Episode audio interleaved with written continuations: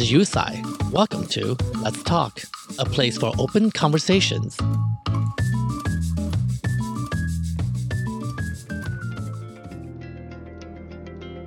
Today, my guest is Yang Chang, an entrepreneur with extensive resume who left a corporate career to start a business near to his heart, Asha Noodles. Asha makes delicious Taiwanese noodles in Tainan using a 100 year old tradition. Not only are his foods a genuine expression of his culture, he has become a global success story while honoring his heritage. Welcome, Yang. Nice to see you again. Thanks for having me.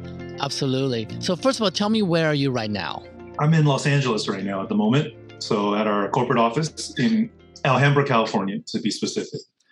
Alhambra, the San Gabriel Valley, the place for best Asian food. yes, the mecca of uh, Asian food.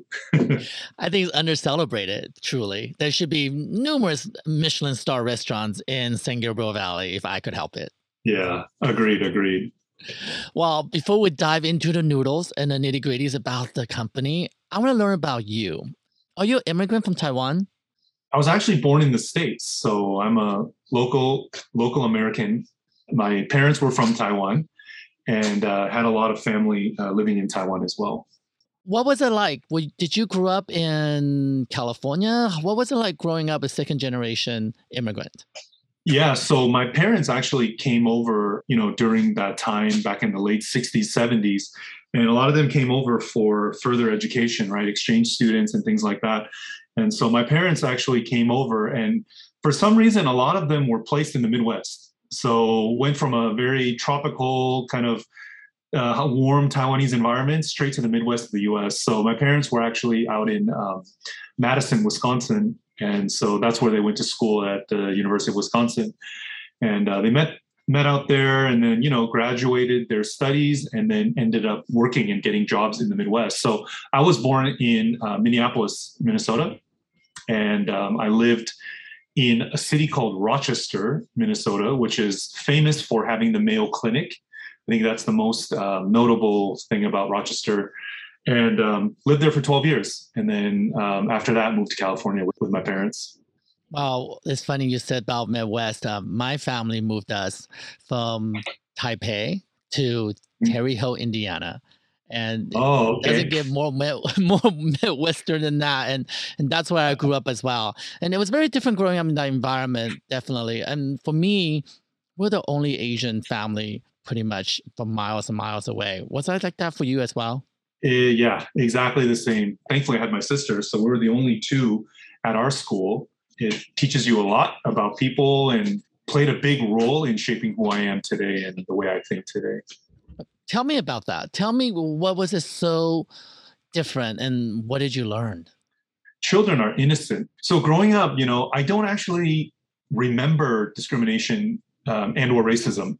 But when I think back to my childhood, I have so many examples of racism and discrimination, right? So when I moved to the Bay Area when I was 12, I started actually learning more about what discrimination was. And I was like, oh, so that's what I experienced when I was in first grade or second grade. Like, I really didn't know, right? So, you know, I think now there's terms like passive aggression, et cetera, et cetera, that all kind of define what these things are. But I think the bottom line is, is like I believe, and I still believe that people, I think, inherently are innocent and they are good, right? And it's it's what happens in the environment. It's what they hear on TV. It's what they see from their parents. That's what kind of shapes and molds them into who they are. So, you know, that kind of stuff was very second nature to me. So when a lot of the anti-AAPI stuff was happening during COVID and things like that, I was actually not as sensitive to it. And a lot of my colleagues and peers were like, you know, can't you see this? And don't you feel? I was like, you know what? I, I, I see it, I understand it, but for me growing up, like this is like this is nothing compared to what I was what I was used to. But my experience growing up, I think was amazing. Uh, I got to you know really see things from the other side, right? And um, I think it just leads to more understanding and more more acceptance of people. So I couldn't echo you more. I couldn't echo you more that I grew up the same way in Terre Haute, Indiana. I think we are sheltered by ignorance and because of for me at least that english is my second language so for first four years, I didn't speak English, so I have no idea what racism was, other than the the physical reaction toward me of making the slanted eyes and call me, you know, Daniel San because I was on TV at the time with Karate Kid. But I found it quite humorous for myself, and I didn't think it was an insult until later on my life that I learned, oh, that's not okay. So the further educated we are about racism, we begin to realize what racism is. And then we begin to realize that passive racism has set up on us over the years and years and years. And I know for sure that has shaped us. Yeah. And you mentioned during pandemic, uh, Stop Asian Hate was happening. And Stop Asian Hate did not just start during pandemic. It just became more aware and amplified for us to see I call pandemic an incredible blessing to bring all the dirty stuff up to the surface so we can to look at it and face it and see what we can do about it. And I think, you know, I went through the same thing you went through. I thought, well, I conquer that. I became successful at my career. I have a voice. I'm on television. I done my part. But it wasn't until pandemic that I realized that our work just began. Yep. Especially someone like you, and I have watched your career grown and and you have shown up every time when a community needs you. And I have to say, thank you. To me, you're American. I look at you more as just someone who is incredibly successful at what you do, overcome the odds, but recognize your heritage, right? Not your race, but your heritage. I think it's so important to talk about that, right? Your race versus your heritage is different. You can be any race you want, but you choose to choose to honor the heritage you believe in and go with it yeah. and fight with it every day. So I want to talk about that. When you realize that you are important and your voice is important in the AAPI community, what did you begin to do? That's very interesting too, because you know I think everyone is in their own world. Everyone is doing their daily routine, I don't think we really realize the kind of impact that we can have.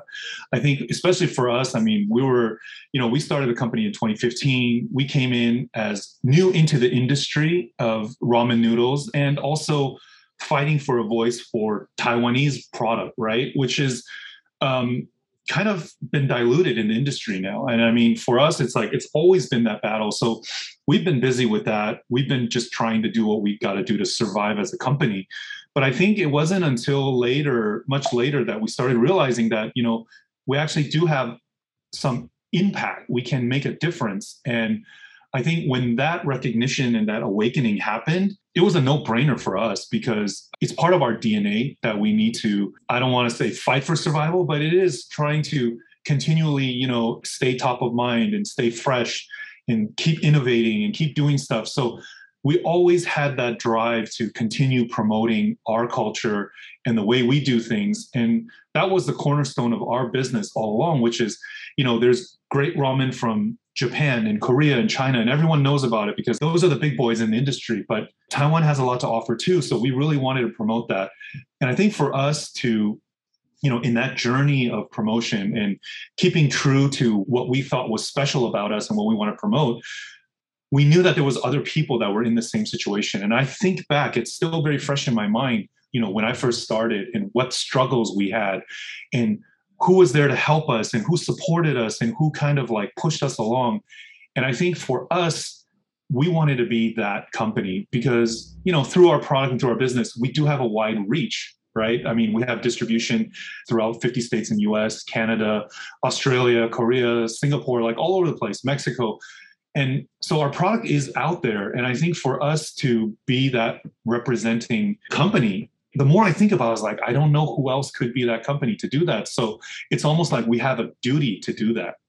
I don't want to make it sound like we're doing so much, but we're trying our best, right?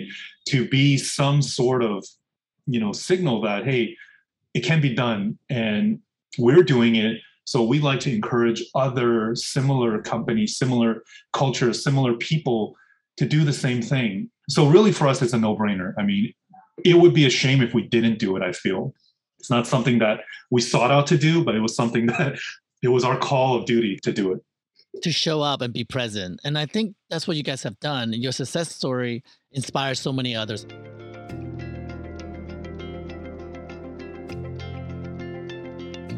It's interesting was listening to you just now. You're talking about Taiwanese culture, the heritage, the, the noodles that that's not celebrated. I agree with you. I went back to Taiwan three years ago, created a show called Street to Kitchen Asia, and was mm-hmm. celebrating mm. the street food in Taiwan because we know the night market and the street food in Taiwan it is legendary, but not yes. often celebrated on television here in the Western culture. So when I had the opportunity to produce a show in Asia with Nat Geo and Fox Asia, I didn't want to do something about photography. I didn't want to do anything that I was doing at the time. I chose food. Yeah. Because I grew up in the kitchen with my dad. Yes. He had a Chinese restaurant in Indiana. I did not want to be a chef. I don't want to be a photographer growing up. I did not want to be that because my dad was both of those. He was a photographer in Taiwan uh, and he was a cook. He was never called himself a chef. He was a cook. And I guess I was a um, underage labor sous chef, yeah. learning how to break down broccolis and, and chickens and you know in two and a half seconds. And and that's how I grew up. But when I got the opportunity to recognize and celebrate the success I had in this country, I wanted to go back to Asia to represent the Street to Kitchen Asia. We went from Tainan to Taipei, six episodes as we travel. We study the heritage of the tradition in Tainan because that's where the food really, really started, right? That's where awesome. the, the culture rooted in Tainan, the traditional food still staying there for hundreds of years is still the same. And as it progressed to be more modernism in, in Taichung, and when it gets to tai- Taipei, it's completely a new fusion that we get to experience. And I, I'm so proud of that. As I listen to you about Taiwanese food culture and recognizing your own heritage, I have to be honest with me that it took me a long time to get there because I went through the period denying the fact that I'm Asian. Because by recognizing I'm Asian when you're young, that means you accept all the negative that comes with it.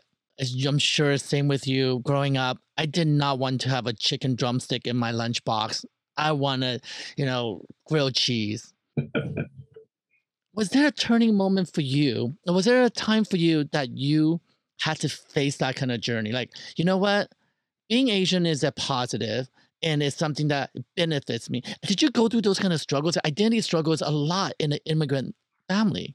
Oh yeah, hundred percent. I mean, my actual name is uh, you know Young Chang, right? But I have a generational name, which is you know Han Dynasty Han. Zhang Han Yang is my full name. So Han Yang is actually my full name. So as a child, I dropped the Han because it was too difficult for my peers at the time to Han Yang Chang. Like it didn't make sense. So I just became Yang Chang at that point, and that was my way of kind of letting go of some of my heritage and kind of submitting to the environment that I was in. It's interesting. So my name is Tsai Hong Yu. Tsai Hong Yu. Okay. So I went through the exact same journey you went yeah. through. I dropped the Hong because people were calling me Hong Yu, Yu Hong, and it became a joke in school. I went so far as having an American name. Oh. So okay. my American name was Daniel. Okay. Daniel Tsai for a while. It wasn't until I started directing TV commercials. And when I started doing advertising and I realized that what do I do to set myself apart from everybody else out there? Yeah. And that's, I think, the first time I really make sure my name is heard and it's going to be unique. But I yeah. wasn't brave enough to keep my middle name because I thought I still get made fun of if I kept that. So I yeah. kept Yusai. So it kind of got stuck. Now it's Yusai. but, Perfect. But it's true. We little things like that defines us. Little things like that can hurt us. And at some point, little things like that really celebrates us, right? And I couldn't be more proud to legally actually change my name to Yusai rather than yeah. Daniel Tsai. I don't even know who that is. we have so many similarities. Yeah. And I think you probably maybe have the same experience I had, which was as a child, I didn't know that there was beautiful Asian people in this world. I thought that the most beautiful woman in the world was my mom. That was the only point of reference that I had. And even going back to Taiwan as a child, it was just kind of like this foreign place where I visited, but I would always come back to my real environment. And I never knew that there was beautiful Asian people in this world. And I didn't know that we could be viewed as beautiful. And it wasn't until I again came to California and I started seeing all the different Asians and you know Taiwanese, Chinese, Vietnamese, Korean, everything, and I realized that I had been missing out all my life on this amazing culture that was that was mine. And I think when I came over, like I had this renaissance, right, which is pro Taiwanese everything into Taiwanese music, Taiwanese movies, like everything was about Taiwan. I wanted to go on Love Boat, right? Um, coming out of high school and just really immerse myself in the culture. And I think um, that was my moment of realization that, you know, I was trapped in this bubble thinking that that was my world. And now seeing everything, it just opened my eyes and I haven't looked back ever since. And Taiwan does have so much to offer for being such a small geographic populated country has done so much and contributed so much to society. And I think, you know, most people would say that Taiwanese food, I think they would say it's good. They know it tastes good, but there's not that one iconic thing that they can reference. You know, thinking about all the most popular and on trend foods right now, they all came from Taiwan. A lot of them came from Taiwan, like the boba craze and all that, right? I mean, now being in this industry specifically about food, I realized that you know taiwanese culture and people have amazing products but we're just so bad at marketing and we're so bad at self promotion that it just never gets out there so i think um, that's part of our duty now too which is to find these things assimilate them into the culture where other cultures and other nationalities can accept it and become more of a international type of story right so I know that was a long way to talk about my awakening, but that was it. And you know, I I've loved the culture ever since, and I, it has to be preserved. It has to continue. I love hearing that because first generation, second generation, this generational gap. No, we talk about Asian enough and not Asian enough, and what is Asian? We're not a monolith. I love this this opportunity to talk to you because on this podcast, I strive to speak to people from different paths and journeys. Mm like can i tell you each time i talk to someone i always find that common thread that we have yeah we just go through it from a different path but we have this common thread of self-identification self-awareness and along with that beginning to build confidence of who we are as second first third immigrants because visually we're visual people yep. tiktok social media is all about what you see and i couldn't be more proud that we are seeing more of us mm. And let's talk about us being successful. And that's you, right? The journey you now taken had taken Asha to internationally known. Yeah. This brand is so unique and so powerful. I want to know did you always have passion in food, or was this a business decision? I believe in Bruce Lee's theory, right? Be water, go with the flow. That that's just so in me, right? And in doing so, it's like, you know, you can try to shape and, and do things the way you want and have a plan, which is great because you need that. You, everyone needs that structure in life, but sometimes you have to just go with the flow of things, right? So I went to school, university at the time of the internet, right? So when I first went into school, I remember them offering us Ethernet. I didn't know what that was. So I said, no, I don't need that. And then by the time I graduated, like internet was in full bloom. Um, and my mom had told me that, hey, this internet thing, you have to get on this. You must, this is the new trend. So she forced me into getting my com- computer science degree. So I was actually a coder coming out of school and I was in consulting and I did that whole P- Price Waterhouse, IBM, Capgemini consulting circuit and a tech consultant. So I did that very safe route. And I did that for 18 years. I was in that industry for 18 years in Los Angeles, through entertainment media at Walt Disney Company, Warner Bros., Sony Music, all this kind of Burbank area um, high tech companies. So that was my career, that was my life. And but I realized at some point that I wasn't really good at my job, and I wasn't ever going to be the best coder. I wasn't going to innovate something in the tech world, but I found that what I could do better than my peers was I could actually communicate better simple things like computer programs that's where I was kind of pushed more by my bosses to go towards more of the management consulting route. And I started realizing that, you know, I was better at talking and relating to people and things like that. And, you know, nothing to do with food business at all. I was just a consumer like everyone else, eating food, buying food.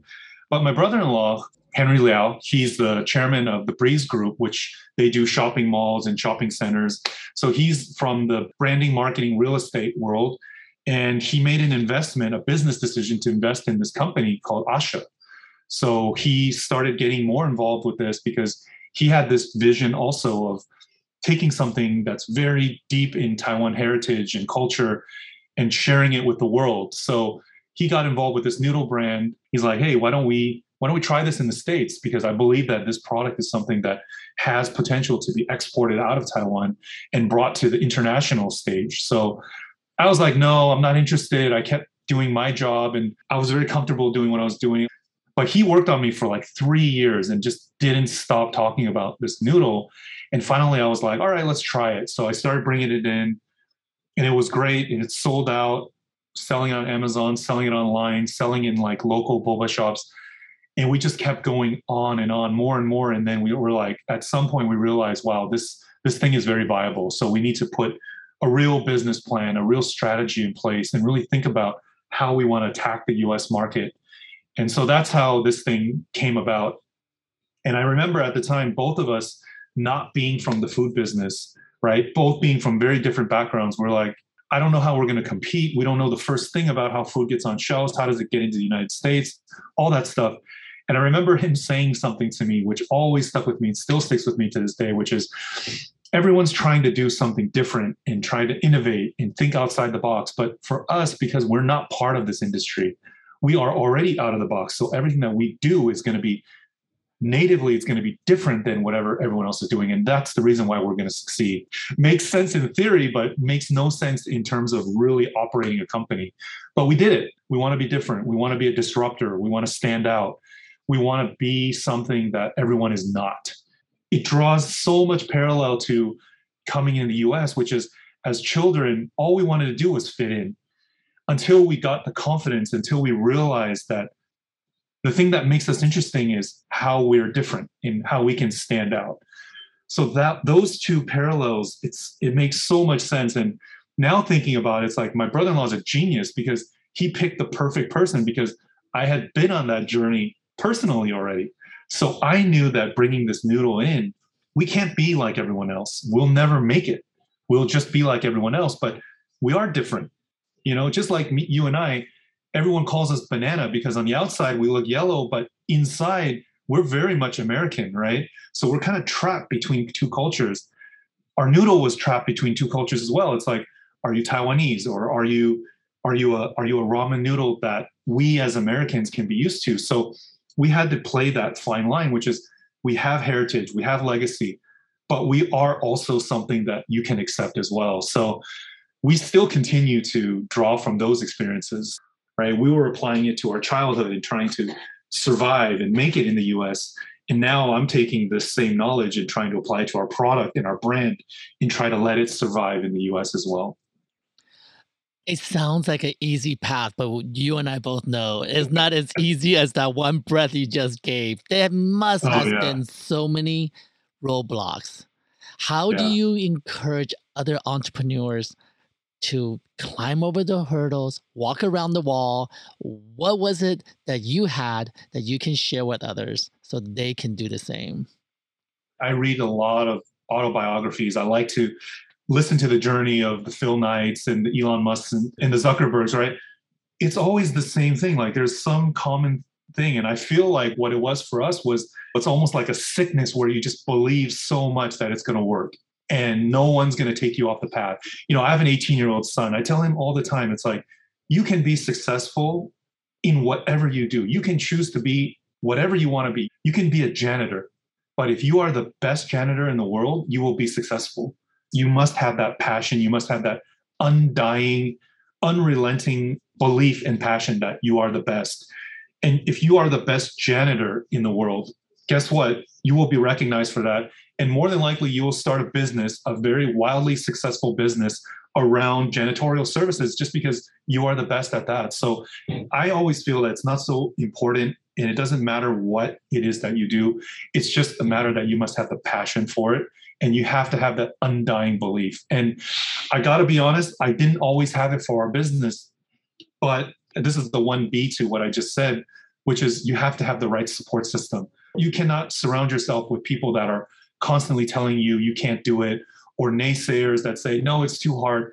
For me, my rock was my brother in law. He was the one that was always saying, we can do it, we can do it, don't give up, you know, keep pushing.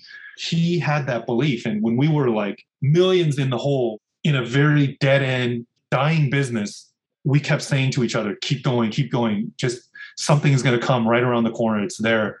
Having that belief, having that passion, never say no attitude, and having the right support system that can lift you up when you're having doubts in yourself. I think those two are the things that really, you know, above all, like were the ones that that got us through and got us to where we are today.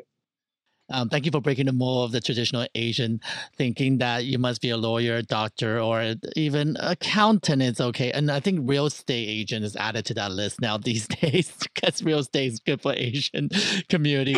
Um, to even give and provide the opportunity to your child that way, I don't want to say it's modern, but it is forward thinking in our culture we come to America, American dream, you can do whatever you want, but don't do everything you want. Do what's going to work and yeah. do what's the lowest hanging fruit. And but work really hard. Doesn't matter you care about it or not. You need to make sure you can put food on the table. And I think that's the blessing for you being second generation immigrant. And that's where we begin to see growth yeah. in, in our community. To know that the first, second, and third can help each other whether through our journey, whether just showing up. Yeah. The fact that you always show up when I see an AAPI event. Yes. And what I love is that you're a multi-million dollar company. You're hugely successful. You don't need to show up anymore. You are there. Yep. I watch you at the AAPI Smorgasbord event. You went to every single yep. one of the booths. You introduce yourself to people didn't know you, and that was so refreshing to watch and see. Not only inspire me, that's what I mean by being present and show up. And we don't see enough big companies do that. And one of the things, especially in our Asian culture, when you become successful in the West, you don't look back. And in Chinese, there's a saying, right? A good horse doesn't turn around and eat the grass behind them, right? And and I'm sure you know that term. Mm. But I think a good horse look back at the grass they have walked on mm. and go mm. back and shit on yeah. it to fertilize it again and let the grass come right. back. That's right. right. That's that right. should be? so I think with good horses, and for me, I did make a conscious decision, and conscious decision that is really important to go yeah. back and do television shows in Asia, photograph Asian models, celebrate Asian actresses and actors, show up when you can, be present when you can. Those are the people that I surround myself with. You can be given a seat at the table. Are you going to sit there quietly? Or are you going to pick up that chopstick and eat what's at the table and belongs to you? Just be present. It is so important whether it's five second, 10 second, and what you're teaching your child today, be the best at what you do. And doesn't matter what it is that you do, just be the best at it. It's incredible value to be taught. Showing up is half the battle, right? You got to be there. Otherwise, you don't even have a chance. Absolutely. You got to be at the starting line somewhere.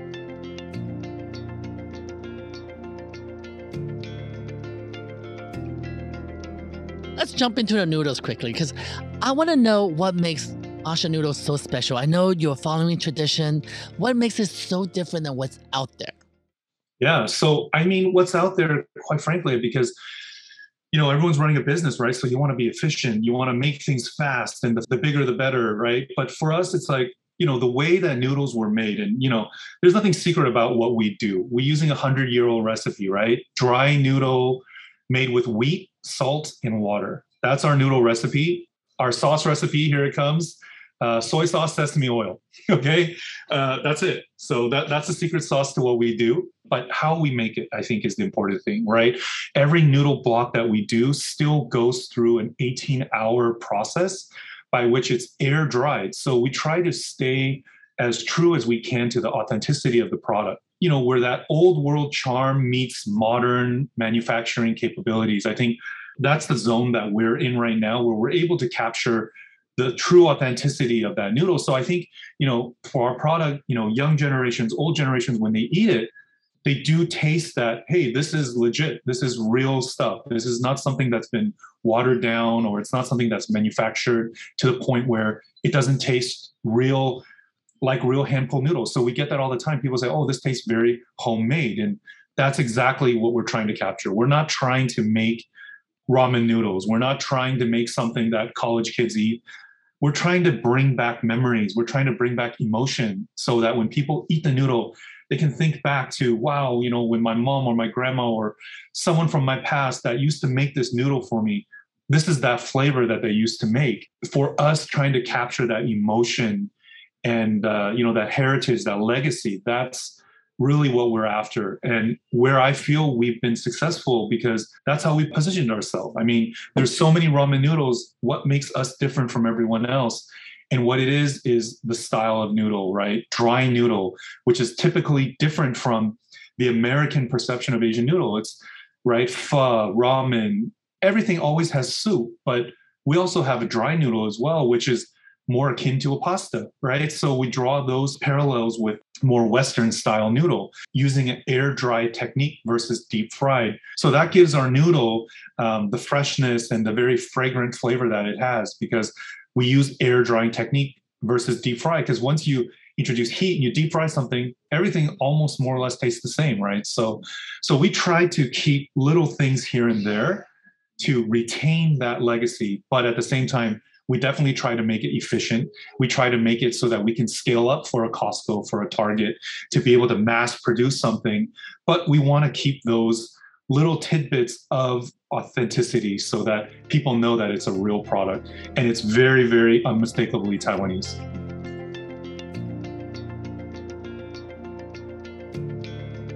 So now, with our food background, successful business, do you begin to collaborate with chefs and other culinary experts to really refine the product? Yeah, absolutely. So um, this is the part where we try to bridge the gap between cultures, right? So for us, um, you know, we could promote Asha and we can promote our brand and promote what we want for many, many, many years. And I'm sure there will still be a lot of people that don't know who we are. So for a way for us to kind of jump the line and accelerate the process, we chose to do collabs. We chose to do partnerships with, for example, Sanrio, BT21, which is created by BTS, Momofuku, which is the brainchild of David Chang, Duncan Robinson of the Miami Heat. So we're trying to tap into different people and different target audiences to bring them all together. And the common thread in all this is food. The common thread is the ramen noodle that we're trying to pull people in because people maybe never tried ramen noodle before. I believe there are some people out there that just say, oh, that's not for me but my favorite NBA player is eating it, so maybe I should try it, right? So we're just trying to use those collaborations and co-branding opportunities to bring more awareness to the product. And obviously, with our um, Noodle Master series, now we're working with executive chefs that are highly decorated, you know, Michelin, James Beard, to take our product and say, okay, what can you do with it? Because we believe our product is very universal. And we believe our product can translate different cultures and different nationalities and different food genres. So we're not claiming to be the best chefs out there, but we want to work with the best chefs so that they can bring our product and they can do things with it. So we did a pop up in Manhattan with a restaurant called Kimika, and uh, Chef Christine Lau took our noodle, integrated with her Italian pasta dishes, swapped out the Italian pasta with Asian noodle, and served it the same way. And it was an amazing success, and we had so much fun with it and that was when I think the magic happened because you can make Asian dishes with Asian products. That's kind of expected, but when you start to take you know non-asian dishes and integrate asian ingredients wow now you're opening people's eyes up to the possibilities and you know what we can really do together that's really our objective with all of our partnerships. So there's specific purposes there are reasons why we do it. And it's all this strategy uh, of the overall bigger picture which is really to promote you know our noodle and our culture. What's the end goal? You can continue to build the business expand the global brand name but what is the ultimate end goal for you? You know the ultimate end goal i think now that people are starting to see our brand they're starting to ask these questions. And i think before our end goal was just to survive right? We want to make it in the us we want to become a legit company. But now you know we've made inc. 500 fastest growing private companies like three years running. We, we kind of did that. Not to say that that's not important because obviously our business needs to survive, but the things that always stick to my memory and the things that I believe that we gauge our successes when I'm walking through TSA and I'm wearing my Asha branded t-shirt or mask and the TSA agent says, "Oh, Asha, I love that brand." Those are actually the moments where it just makes me feel like we did it. And I hear this story about my friend. He was telling me how he attended a friend's wedding. The best man gave a speech to the groom and said, You know, I can't wait for us to have another beer and an Asha noodle again. And my friend was like, Wait a second. You know, was that Yang's company, Asha? Those are the things that make us feel like, wow, big picture, everything that we're trying to do, we are successful. We remember those moments more so than the other things it's such an incredible parallel existing in a Western culture and always seeking for recognition of being an Asian person, right? Yeah. Yeah. And I think Asha as a brand really signified that. It has that exact parallel. When you have somebody who's a stranger you don't know recognizes Asha with respect, yeah. it's the same as recognizing our heritage and respecting it. And on top of it, actually enjoying it that's a true acceptance. Yes. We always say food brings everybody together. There's no racism in food. Right. There's no racism in food. That's right. Period. So with your mission, giving opportunity to the next generation, teaching them that don't be afraid to continue to conquer what you love and being passionate about what you do, that's a start. Yep. But recognizing, be present and recognize who you are and what you bring to the table, I think that's the finish line. Yeah. Yeah, I think deep down, we're all still trying to get that acceptance, right? We're trying to get that recognition that, okay, you are now one of us. And I think, you know, going back to your earlier point about us showing up, it's like we want to encourage other people, you know, that startup business, whether it's food or something else, like do it because we can do it. You can do it too. I mean, we have a strategy, we had a belief, and we kept at it everyone else can do it too. We want to be that example for everyone. So we have to show up. We have to keep being there. We have to keep being present. We have to be in the front, leading the charge. And when someone's saying that, oh, you know, your little sauce can never make it. Okay, well, these guys made it with their little noodle, so I can make it with my sauce too. And Asha will be right there to back up all these, everyone that needs that support, right? So that's our mission now.